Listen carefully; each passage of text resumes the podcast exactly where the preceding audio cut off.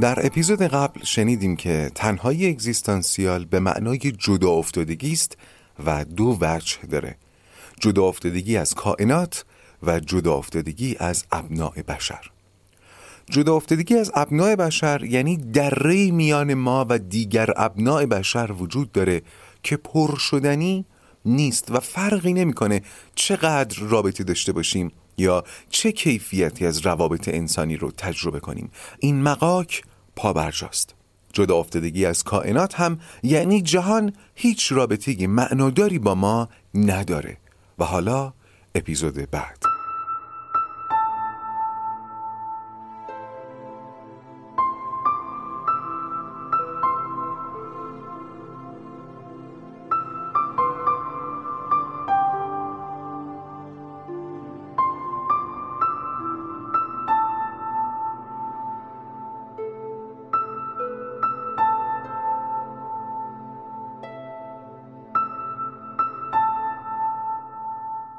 سلام من فرزین رنجبر هستم و این پادکست رواقه. در پادکست رواق به اگزیستانسیالیسم با نگرشی روانشناختی می‌پردازیم و منبع اصلی ما هم آثار اروین یالومه در سری اول این پادکست سراغ کتابی رواندرمانی اگزیستانسیال میریم.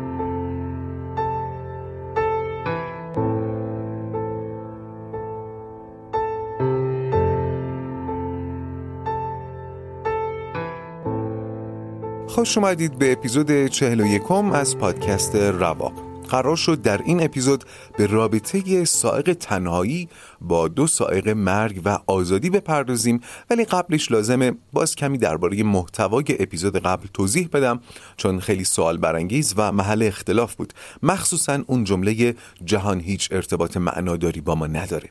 خیلی ها اشاره کرده بودند که این گزاره رو پیش از این هم کشف کرده بودند و در مقابل خیلی ها اشاره کرده بودند که درست برعکس یعنی ارتباط معنادار جهان با خودشون رو چشیدن. راستش من نه انتظار اون شدت رو داشتم و نه این هدت یعنی اصلا فکر نمی‌کردم بحث تنهایی اینقدر حساسیت برانگیز بشه. خیلی ها هم به بحث کارما اشاره کرده بودن. اگر نمی‌دونید کارما چیه لازمه که جستجوی کوتاهی در اینترنت داشته باشین. ولی به اختصار من بگم که کارما باوری است برگرفته از آین هندو که در آین بودیسم هم رد پاش پیدا میشه و به یک سازوکار جزا و پاداش طبیعی قائله. یعنی هر کاری که آدمی می‌کنه تأثیری در کائنات می‌گذاره و انعکاسش به خود او برمیگرده یا در این حیات یا در زندگی های بعد از این. خب چند تا نکته. اول اینکه من در رواق نظر خودم رو نمیگم و در واقع دارم نظریات اروین یالوم و به طبعش نگرش اگزیستانسیال رو بیان می‌کنم. و هر جا که نظر خودم رو بگم حتما قید می‌کنم که نظر نظر منه مثل خوابی که انتهای اپیزود قبل گفتم. دوم اینکه کار یالوم و باز به طبعش کار من صرفا بیانه. و این مخاطبه که در جایگاه پذیرش یا رد این نظرات قرار داره. الان که داره میشنوه یعنی خواسته که بشنوه. اگر خواست بهش فکر می‌کنه اگر خواست میپذیره و اگر هم نه قرار نیست با من یا آثار یالوم بجنگه با کمی اقماز اگر عمده نظرات مقابل نظر یالوم رو تحت لوای کارما جمع کنم اینطور می‌تونم بگم که کارما سازوکار دفاعی مردمانه. گوش کنید. مردمان چندین هزار سال پیشه. برای غلبه بر ترس از جدا افتادگی. یعنی چندین هزار سال پیش مردمانی در یک گوشه از زمین برای اینکه بر ترس از جدا افتادگی غلبه کنن آتش فشان رو اینطور معنی کردن. اپیزود آتش فشان رو معنی کن رو یادتونه؟ تبدیل کردن مجهولات به معلومات حتی از راه خرافه. یادتونه دیگه؟ حالا همون زمان یعنی همون زمانی که در یک گوشه از زمین مردمانی بحث کارما رو داشتن جا مینداختن و مدون می‌کردن. در یک جای دیگه از کره خاکی سازوکار دفاعی مردم برای غلبه بر ترس از جدا افتادگی این بود که مثلا قربانی بدن. آدم قربانی کنن دام قربانی کنن. یه جای دیگه برای غلبه بر این ترس قائل به ارواح خاصی می شدن مثلا روح جنگل روح دریا و چون اینان. از نظر روان درمانی اگزیستانسیال همونطور که گفتم اینها درست مثل همون ماجرای آتش فشان را معنی کنه. بشر چندین هزار سال پیش دنبال تعریف کردن پدیده ها بوده تا بتونه بر ترسش غلبه کنه. این نکته رو توجه کنید. همون زمان که هندوها این تعریف رو ارائه دادن تعریف های دیگری هم ارائه دادن ها. مثلا بسیاری از بیماری ها رو حاصل حلول شیاطین در بدن می‌دونستن. این هم یک راه دیگه برای معنی کردن یک آتش فشان دیگه بوده. ولی من اگر یک پادکست بسازم و بگم که بیماری ها عمدتا ناشی از ورود میکروب به بدن انسانه خیلی بعیده کسی بیاد بگه که نه من خودم به شخصه تجربه کردم بیماری حاصل حلول شیاطین در بدن ماست. چرا؟ قطعا این اتفاق نمیافته دیگه. باورا که مال همون مردمانه چون میکروب رو میشه زیر میکروسکوپ دید. ولی تنها اگزیستانسیال رو نه.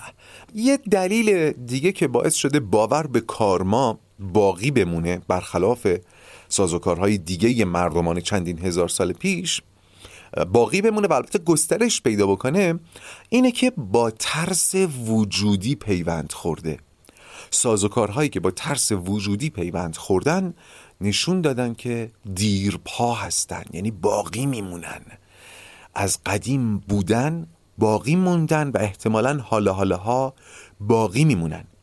بشر هزاران سال پیش برای تمام پدیده ها تعریف ارائه می کرد تا مجهول رو به معلوم تبدیل کنه. ولی این تعاریف به مرور اعتبارشون رو از دست می‌دادن بجز اونهایی که با ترسهای وجودی و سائقهای چهارگانه پیوند داشتن.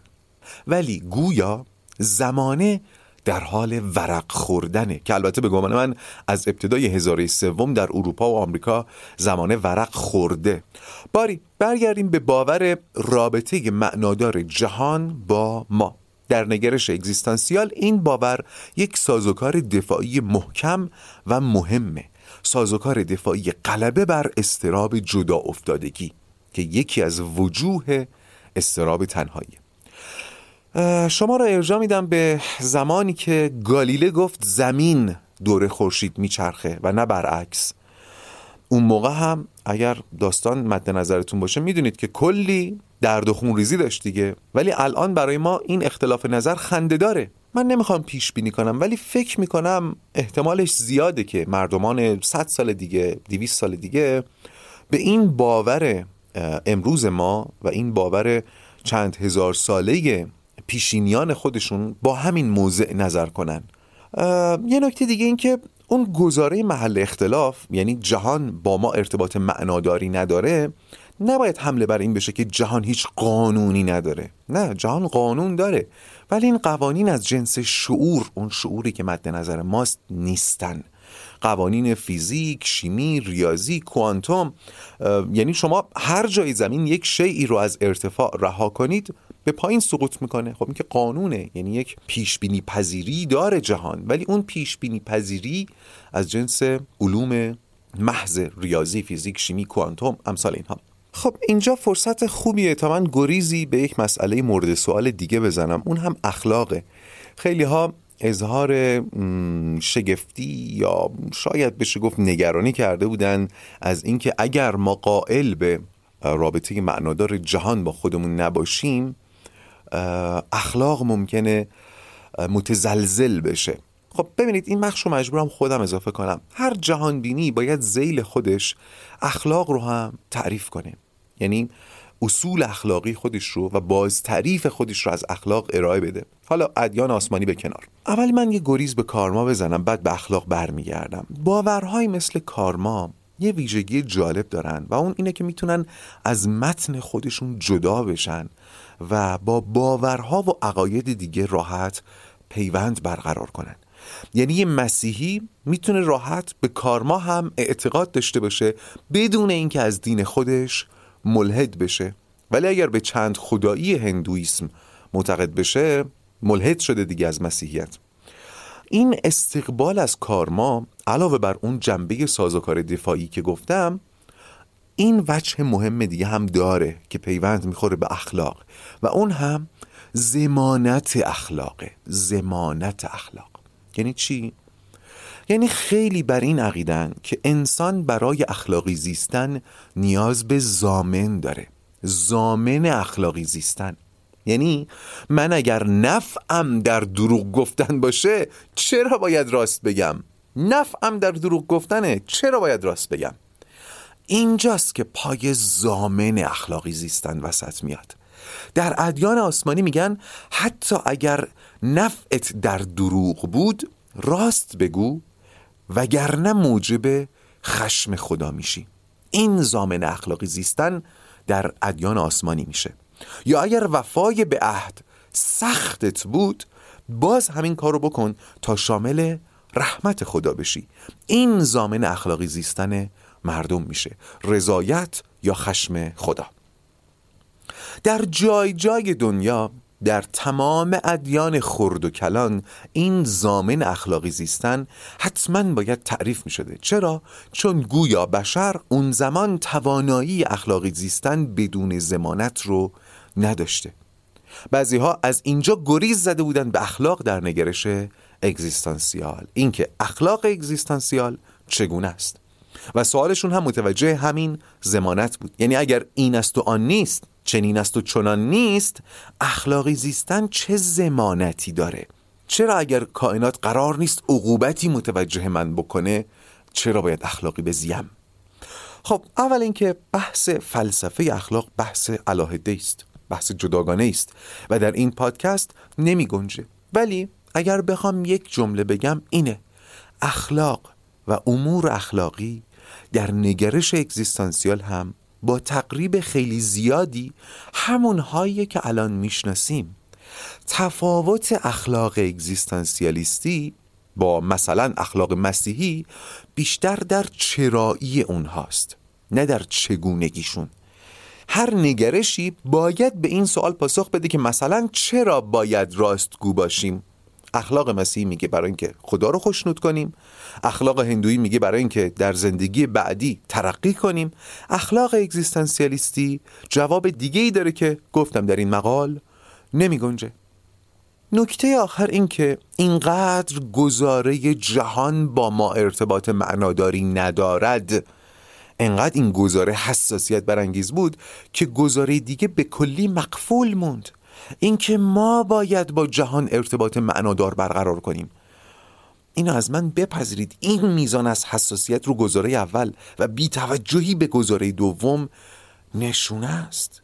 معنی داره. نمی‌تونه بی معنی باشه. یاد اون حکایت معروف میفتم که یه نفر فریاد زد لا اله! یعنی خدایی وجود نداره. بعد یه عده ریختن سرش شروع کردن به کتک زدنش. بعد گفت بابا بذارید ادامهش رو بگم. الا الله! یعنی خدایی وجود نداره جز الله. نذاشین ادامش رو بگم. به ادامش گوش نکردید. خیلی هم فکر می‌کنم به اون گزاری دوم گوش نکردن. باری خیلی طولانی شد. من فقط یه نکته دیگه هم بگم. ببینید خیلی محتمله اینکه یک دیکتاتور ظالم روزی دوچار خروش مردم بشه. ولی این رو هم نمیشه حمله بر رابطه معنادار جهان با ما کرد.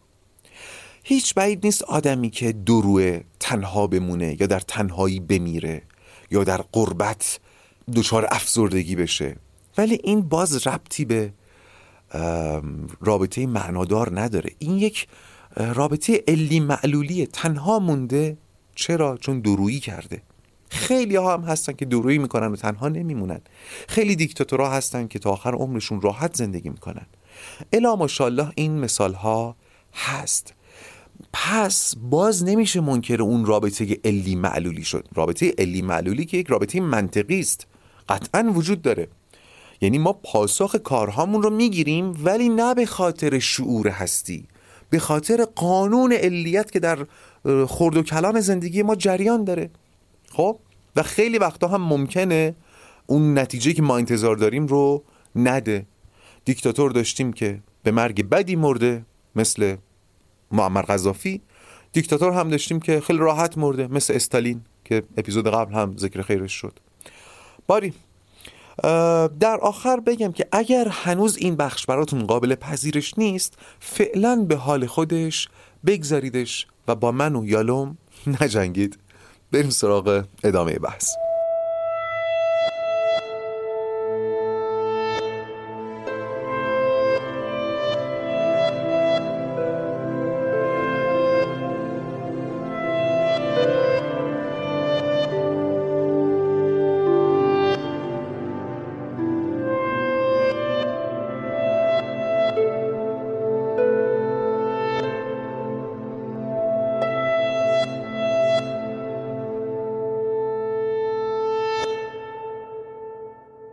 اما درباره ارتباط سائق تنهایی با سائق مرگ. یالا میگه آگاهی از مرگ من. آگاهی از مرگ من حاوی معنای عمیقی از تنهایی. مرگ من. میگه هیچکی نمی‌تونه به جای کسی بمیره یا در مرگ کسی او رو همراهی کنه. این به جای کسی مردن رو با به جای کسی به کام مرگ رفتن اشتباه نکنید من خیلی دیگه درگیر واژه ها نمیشم و طبیعتا بخشی از بار فهم معنا با شماست. اگر کسی به جای کسی به کام مرگ بره مرگ نفر دوم باز سر جاشه بالاخره میمیره. اون مرگی که بالاخره می‌رسه ما رو از تمام هستی جدا می‌کنه و آگاهی از این واقعیت متضمن معنای تنهایی است. این ترس بدوی رو از ابتدای تاریخ داشتیم و الان هم داریم. زمان قدیم مثلا در مصر باستان وقتی یک نجیب زاده میمرد همراهش خدمتکارانش رو هم دفن می‌کردن. این کار ممکنه برای این بوده باشه که در جهان بعد از مرگ همراهیش کنن. ولی ممکنه برای غلبه بر ترس تنهایی ملازم مرگ هم بوده باشه. ترس تنهایی ملازم مرگ. حتی در بعضی فرهنگ ها زن متوفا رو باهاش دفن می‌کردن. یالا میگه در بعضی فرهنگ های قدیم خودکشی های دست جمعی هم برای غلبه بر ترس تنهایی ملازم مرگ بوده. یعنی چی؟ تصور کنید زمانی رو که دشمن از دروازه های شهر عبور کرده بعد از یک محاصره طولانی و داره می‌کشه و به سمت قلعه میاد. محل اختفای بزرگان و نجبا ساکنان قلعه می‌دونن که با رسیدن دشمن مرگ دردناک و احتمالا خفتناکی در انتظارشونه. چاره چیه؟ خودکشی. اما ترس تنهایی ملازم مرگ بزرگترین مانع خودکشیه. برای این کار چی کار می‌کردن؟ خودکشی دست جمعی. بهش فکر کنید. حالا که بحث تاریخ پیش اومد و اگر به تاریخ و مباحث تاریخی علاقه مندید و احیانا پادکست پاراگراف رو تا الان نشنیدید. توصیه اکید من به شما شنیدن پادکست پاراگرافه که علیرضا بنیجانی زحمت تهیه اون رو می‌کشه و من هم یکی از شنوندگان پروپا قرصشم. باری یالا اینجا بخشی از داستان قرون وسطایی رو نقل می‌کنه به نام بنی آدم. ماجرا از این قراره که روزی ملک الموت به دیدن بنی آدم میاد و بهش خبر میده که مرگش نزدیکه. بنی آدم اول کلی عجز و می‌کنه که ملک الموت دست از سرش برداره ولی اصرارش فایده ای نداره و ملک الموت میگه هیچ انسانی نمی‌تونه از مرگ فرار کنه. پس بنی آدم از ملک الموت می‌خواد که بهش مهلت بده تا برای خودش همراهی در این سفر پیدا کنه. همونطور که بنی آدم اسم عامه شخصیت اول داستان اسمش بنی آدمه. بنی آدم هم اسم عامه دیگه. شخصیت های دیگه داستان هم به همین شکل اسامیشون عامه. بنی آدم میره پیش آقای قمخیش. میگه آقای قمخیش مرگ من نزدیکه ولی از تنها رفتن میترسم. میشه منو همراهی کنی؟ آقای قمخیش هم بهانه میاره که نه من مشکل دارم مریضم زنم پا به ماهه و خلاصه میپیچونه. بنی آدم میره سراغ آقای دوست سراغ آقای مال دنیا. سراغ خانوم دانش. حتی شخصیت هایی هستن که اسمشون صفته. مثلا میره پیش آقای شجاعت و از اینها می‌خواد که در سفر مرگ همراهش بشن. ولی هیچ کدوم قبول نمی‌کنن. همونطور که می‌بینید ترس از تنهایی با مرگ پیوند عمیق داره و مختص امروز هم نیست. البته چون گذشتگان دنبال جوابهای محکم و متقن بودن در داستان بنی آدم هم نهایتا شخصیتی به نام آقای کارهای نیک حاضر میشه همراه بنی آدم به سفر مرگ بیاد. یعنی کارهای نیکمون تنها چیزهایی هستند که در لحظه مرگ همراه ما خواهند بود. ولی خب این وجه وعظ و پند ادبیات مسیحی دیگه که با نگرش اگزیستانسیال جور در نمیاد. یعنی همون آقای کارهای نیک هم در لحظه مرگ در نگرش اگزیستانسیال نمی‌تونه همراه ما باشه. یالا میگه این افسانه ها برای انسان امروز آرامش بخش نیست اینطوری بگم. در اپیزودهای اول رواق یادم احتمالا دو بار به ارتباط سایق مرگ و تنهایی اشاره کردم. سر دو تا مورد بالینی. یکی مادری بود که فهمیده بود به سرطان مبتلاست. و دو تا پسر داشت که به قول خودش قوی و مستقل بارشون آورده بود. ولی نگران بود که پسراش با شنیدن این خبر دچار فروپاشی بشن. با این نگرانی مدام اعلام خبر بیماریش رو عقب مینداخت تا اینکه بالاخره یه روز دل رو به دریا زد پسراشو نشوند روبروش و خبر بیماری خودش رو بهشون داد.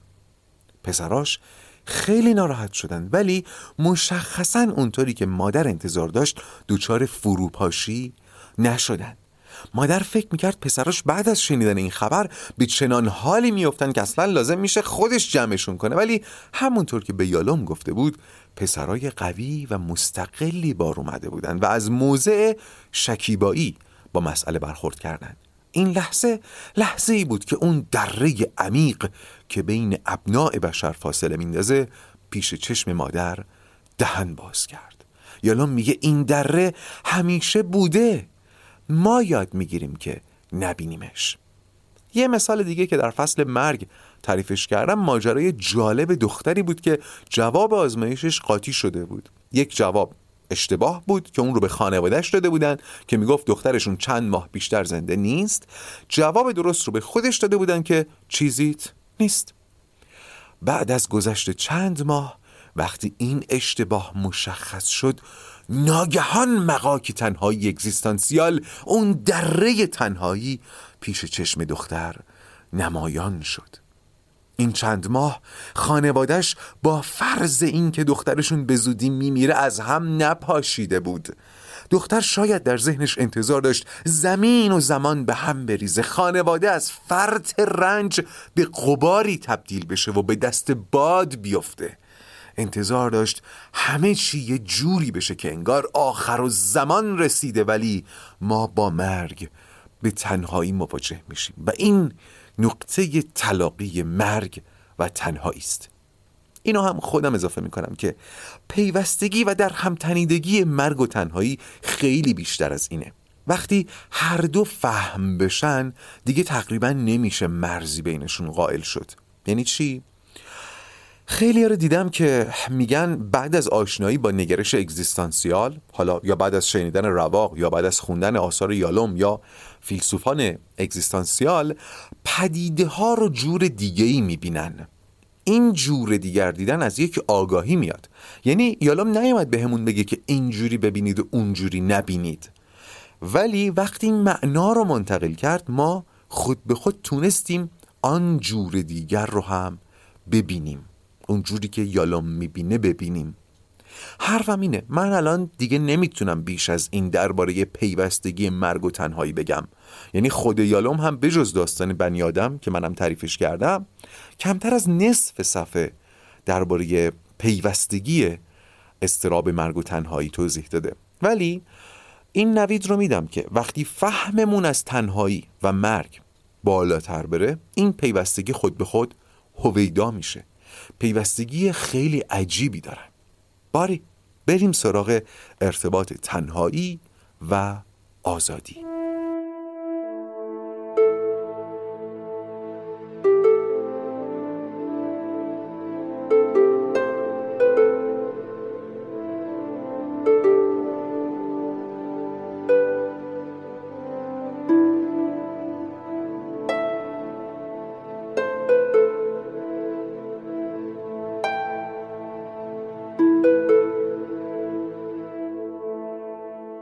درباره ارتباط تنهایی و آزادی. در فصل آزادی به این اشاره شد که ما معلف جهان خودمون هستیم. ما جهان خودمون رو خودمون تعلیف کردیم. جهان من بر ساخته ذهن منه جهان تو بر ساخته ذهن توه و جهان او بر ساخته ذهن اوست. خب آیا تا همینجا سایه تنهایی قابل مشاهده نیست؟ میان این جهانها مقاک جدایی نیست؟ این جدایی جهانها بعدا بیشتر مورد بحث قرار می‌گیره. گوشه ذهنتون باشه جدایی جهانها. فارغ از این وقتی آدمی می‌فهمه که معلف جهان خودشه نویسنده کتاب هستی خودشه در دل همین معلف بودن باز یک تنهایی نهفته است دیگه. یه نویسنده رو تصور کنید که شبها رو تا صبح زیر نور کمسوی چراغ در خلوت خودش با کلمه ها کلنجار میره و یک تصویری از تنهایی رو به ذهن متبادر می‌کنه دیگه. غیر از اینه اصولا این معلف بودن این نوشتن کتاب زندگی من احساس می‌کنم حاوی این تصویر ذهنی هم هست. یعنی معلف بودن متضمن معنای تنهایی است. یالام اینجا بحث ارتباط تنهایی و آزادی رو تمام می‌کنه. واقعا بیش از این هم توضیح نمیده. شاید هم واقعا بیش از این نیاز به توضیح نداشته باشه. و میره سراغ اشاراتی به خداگاهی. و از خداگاهی این ویژگی گونه انسانی تحت عنوان نفرین یاد می‌کنه. نفرین خداگاهی. یعنی تمام این ترس ها به خاطر خداگاهی انسانه. لحظه ای که گونه انسان به خداگاهی رسید احتمالا یک لحظه مشخص نیست ولی راستش من تو خیالاتم خیلی سعی می‌کنم اون لحظه رو تصور کنم. لحظه ای که نخستین انسان نما حالا با نگرش داروینی ناگهان به خداگاهی می‌رسه.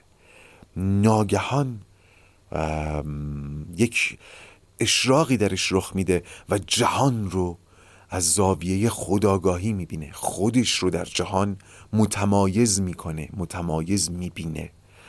بهش فکر کنید.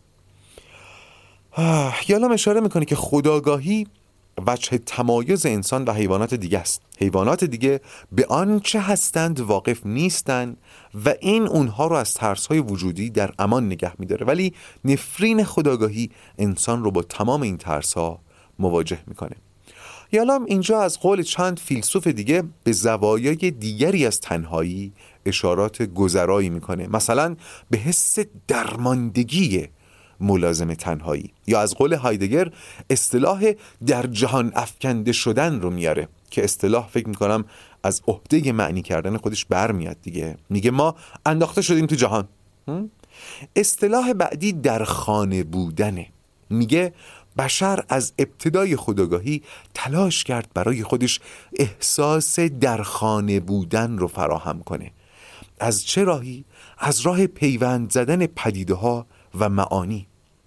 ما تو خونمون هم همین کار می‌کنیم دیگه. چی باعث میشه که اون اصطلاح معروف رو داشته باشیم؟ هیچ جا خونه خدا آدم نمیشه. برای اینکه مسواکمون اونجاییه که می‌خوایم لباسامون تو اون کشوییه که می‌خوایم تختمون اونجوریه که می‌خوایم تلویزیونمون مبلمون اینا رو همه رو یه جوری چیدیم که خودمون می‌خوایم.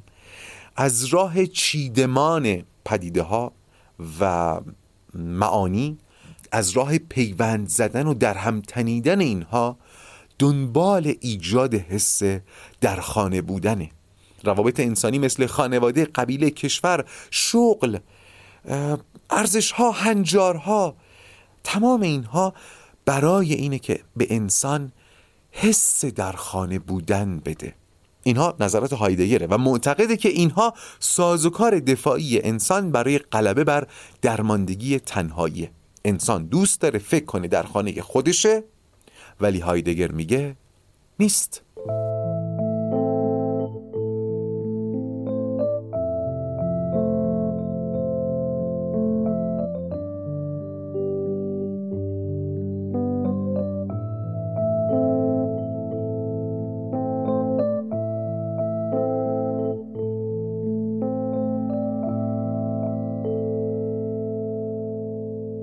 نکته که باید بهش اشاره کنم اینه که منظور این نیست که حالا که فهمیدیم اینا ساز و کاره باید از بین ببریمشون. حالا که فهمیدیم خانواده از ابتدای بشر سازوکار دفاعی غلبه بر فلان ترس بوده قرار نیست از بین ببریمشون. حیات بشر با این سازوکارها بوده که ادامه پیدا کرده. و اگر اینها نبودن ما هم الان نبودیم. گوش کنید. گوش کنید. حرف اینه که بشر امروز نیاز به باز تعریف اینها داره. کار فلسفه در هر برهه زمانی باز تعریف پدیده ها و معانی بوده. همونطور که مثلا مارکس از راه باز تعریف پدیده کار جهان رو تکون داد. اومد کار رو یک جور دیگه تعریف کرد. نگفت کار نکنیم یا خیلی نپرداخت به اینکه چطور کار بکنیم. بیشتر حرفش این بود که کار بکنیم ولی با این معنای جدید. هایدگر، شوپنهاور، نیچه و فلاسفه بزرگ متأخر دیگری متوجه شده بودند که با رشد فکری نوع بشر دیگه اندیشههاش هم کم کم نیاز به پوستندازی خواهد داشت. این پوستندازی رو اگر بتونید تو ذهنتون خوب مجسم کنید خیلی گویاست. کما اینکه من در اپیزودهای اول فصل آزادی یادم اشاره کردم که یالوم میگه اگر فروید الان زنده می‌شد گوش کنید نمی‌دونست با مراجعان من باید چی کار کنه. نمی‌دونست. چرا؟ چون استراب های جدیدی داره در مردم نمایان میشه. وقتی من اصرار می‌کنم که این نگرش مال کسانیه که فرزند زمانه اکنون هستن منظورم همینه. تعارف نداریم. هنوز خیلی ها در جامعه ما و در تمام دنیا هستند که فرزند زمانه اکنون نیستن. فرزند زمانه ای که نیچه نوید آمدنش رو می‌داد. مخصوصا کسانی که اسپیناف اول رو شنیدن می‌دونن چی میگم. در واقع باید نیاز به پوست اندازی در نگرش حس بشه. باید از نگرش های قبلی به تنگ آمده باشی تا بتونی یک نگرش جدید رو بپذیری. در واقع هایدگر پیش بینی می‌کرد نیچه پیش بینی می‌کرد شوپنهاور پیش بینی می‌کرد که به زودی پدیده هایی که سالهای سال قرنها و هزاران سال کارکرد خاصی داشتند تحت یک معنایی به زودی با اون معنا دیگه نمی‌تونن کار کرد داشته باشن مثلا خانواده. ما می‌بینیم که ظرف 20 سال گذشته چقدر نهاد خانواده چقدر تغییر کرده. یا مثلا پدیده مثل پا به سن گذاشتن. یادم در اپیزودهای اول رواق هم به این مسئله اشاره کردم توی ماجرای اون رقص کردی که گفتم انسانها با بالا رفتن سنشون یک سری امتیازها می‌گرفتن. چرا؟ برای اینکه یک سری امتیازها رو خود به خود از دست می‌دادن. ولی همین پدیده که پا به سن گذاشتن امروزه معناش دگرگون شده. باز من توصیه می‌کنم شما رو به شنیدن اپیزود هشتم پادکست رادیو مرز که درباره پا به سن گذاشتنه اون اپیزود رو بشنوید تا ببینید حتی مقوله پیری داره مفهومش عوض میشه. مفهوم همه چی داره عوض میشه. ذهنها نیاز به پوستندازی دارن.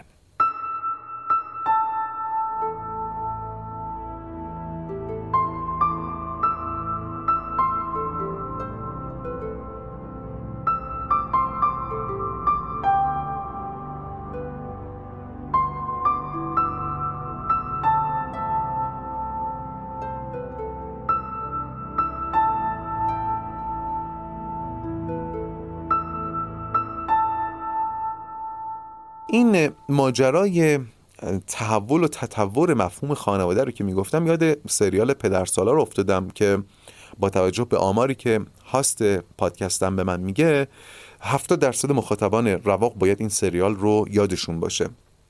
یه زمانی خیلی در ایران مورد توجه قرار گرفته بود و دقیقا به همین پوستندازی اشاره می‌کرد. ماجرای یک خانواده بزرگ سنتی بود که همه به خوبی و خوشی در یک خانه بزرگ در کنار هم زندگی می‌کردن.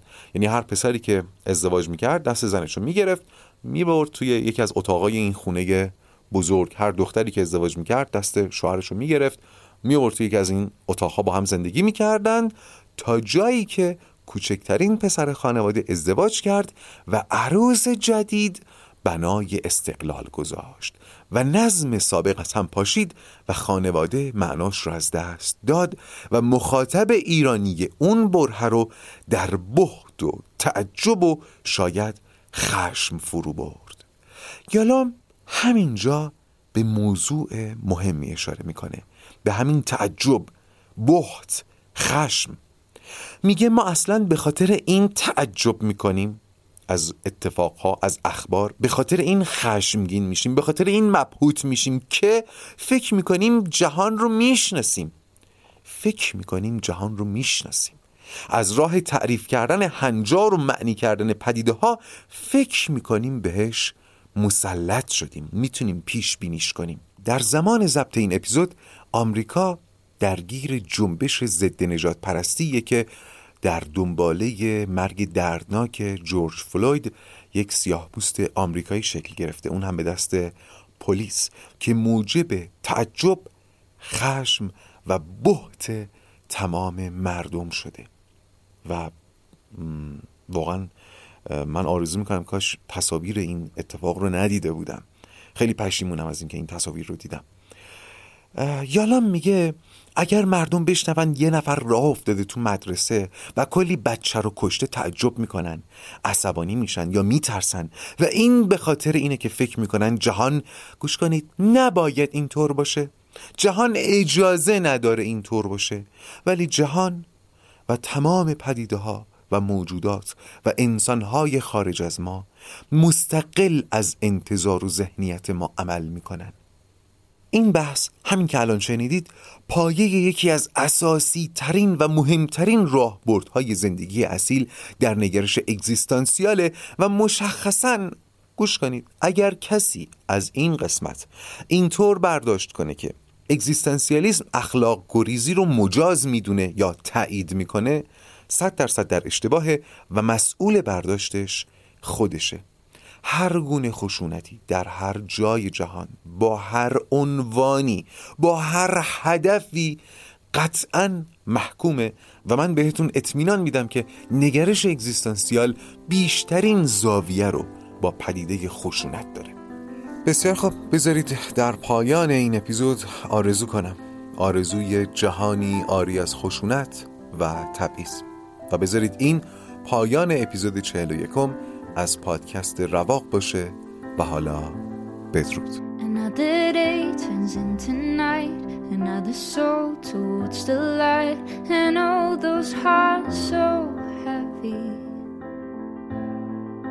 Oh,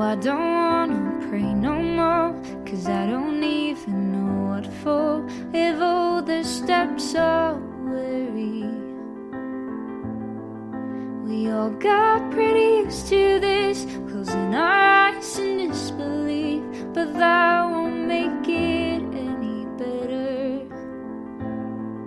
We sit in silence day by day, hoping it will just go away, pass until it doesn't matter. But I, I want us to change. I want us to say their names.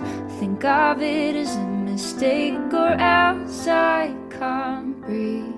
I want us to feel their pain. Cause after all, we're the same. I want us to care or else I can't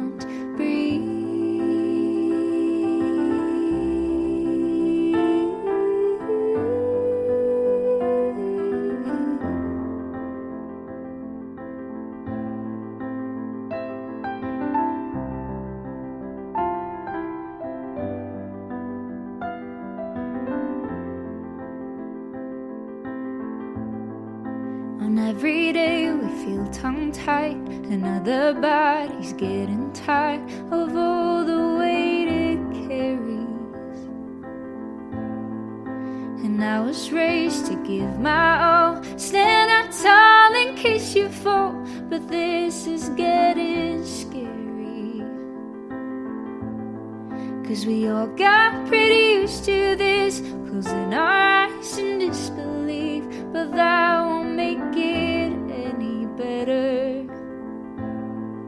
We sit in silence day by day, hoping it will just go away, pass until it doesn't matter. But I, I want us to change. I want us to say their names. Think of it as mistake, or else I can't breathe. I want you to feel their pain. Cause after all, we're the same. I want you to care. Or